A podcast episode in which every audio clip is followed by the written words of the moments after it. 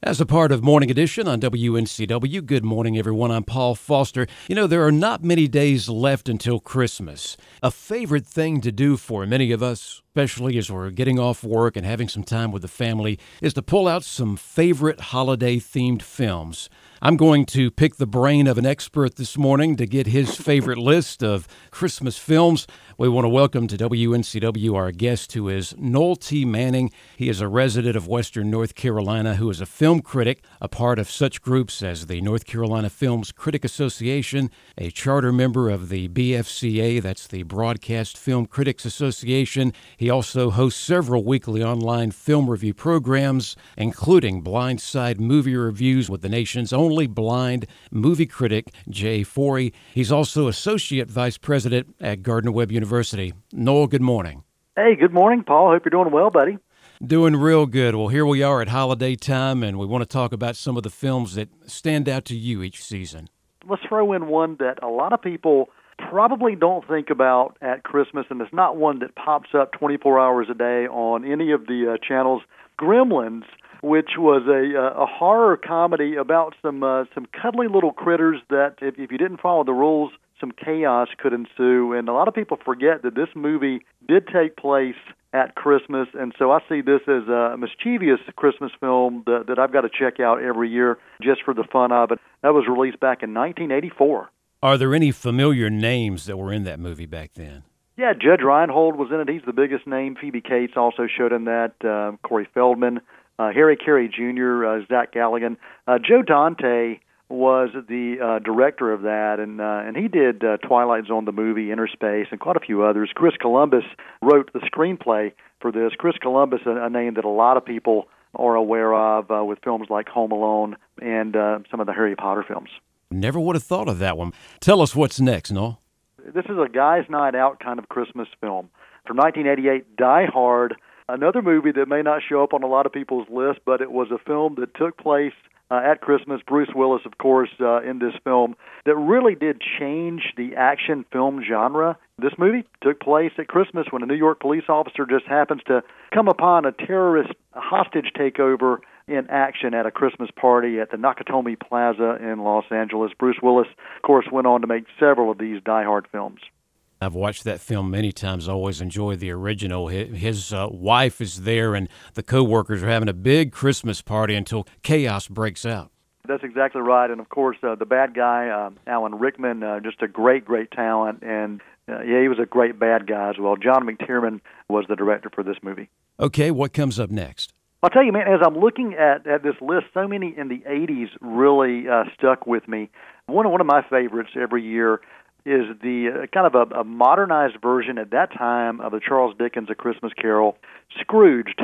Richard Donner directed this piece, produced it as well. Bill Murray, Bobcat Goldthwait, Carol Kane, uh, Robert Mitchum, uh, Alfre Woodard, just to name a few, uh, showing up uh, in this film. Music by Danny Elfman, cinematography by the great uh, Michael Chapman. And uh, what I loved about this is you've got uh, Bill Murray is just classic in this film, and this was when he was riding riding high off of great successes like uh, Ghostbusters. He, he was just an incredible talent, incredible funny talent, and he still is a great actor. But this film took kind of that Charles Dickens Christmas Carol in a whole new light where you've got this TV exec that has no care for anybody in the world. It's all about profit, profit, profit, and it's done with such great humor. You don't see in a lot of the other Christmas Carol adaptations.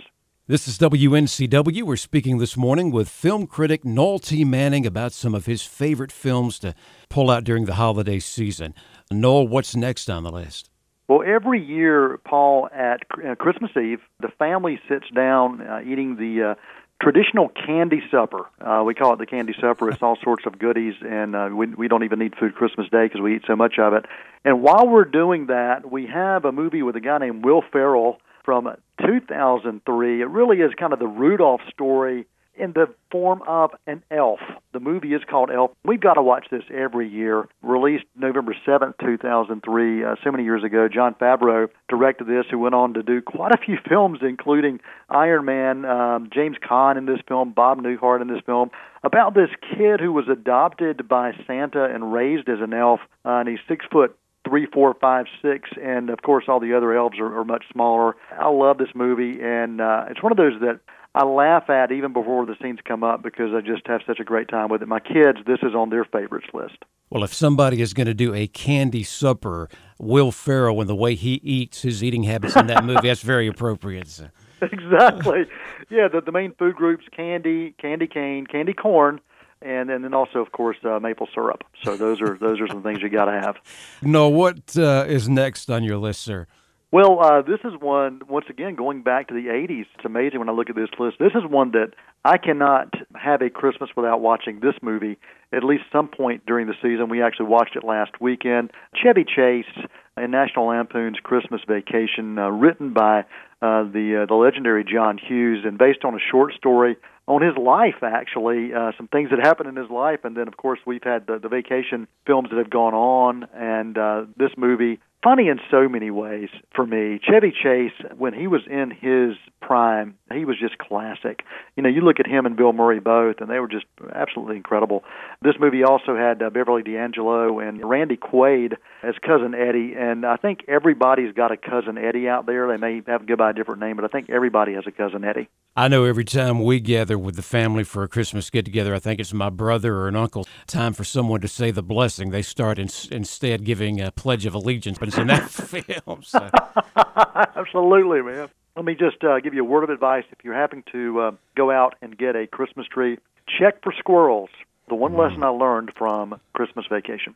I know that's kind of your top list, but don't you also have a couple of other films you'd like to throw in?